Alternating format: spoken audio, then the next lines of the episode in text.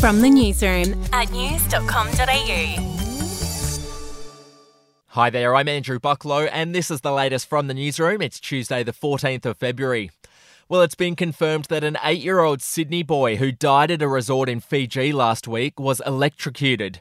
He was found unresponsive near a garden bed and was later pronounced dead at hospital. His family are now trying to raise money to bring him home to be buried. In other news, a Queensland mum has pleaded guilty to two counts of manslaughter after she left her two young daughters in a hot car in 2019. Her one year old and two year old daughter both died in the incident.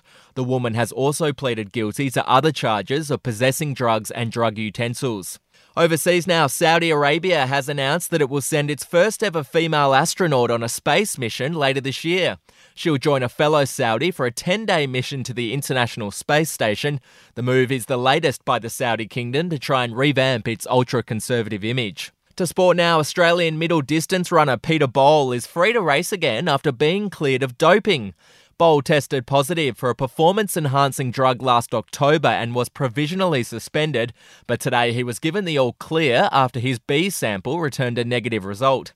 Bol has always maintained his innocence. To celebrity news now, and Rebel Wilson has revealed that her girlfriend's family have had a hard time accepting their relationship. The Aussie star has been dating Ramona Agruma for about a year now. Here's what she had to say about their relationship on the Life Uncut podcast.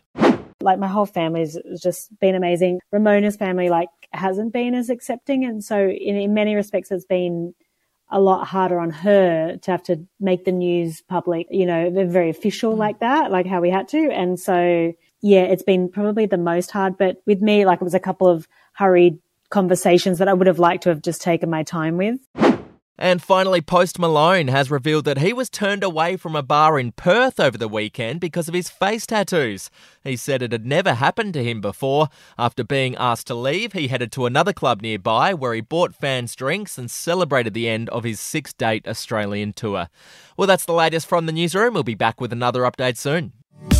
Get the latest from news.com.au.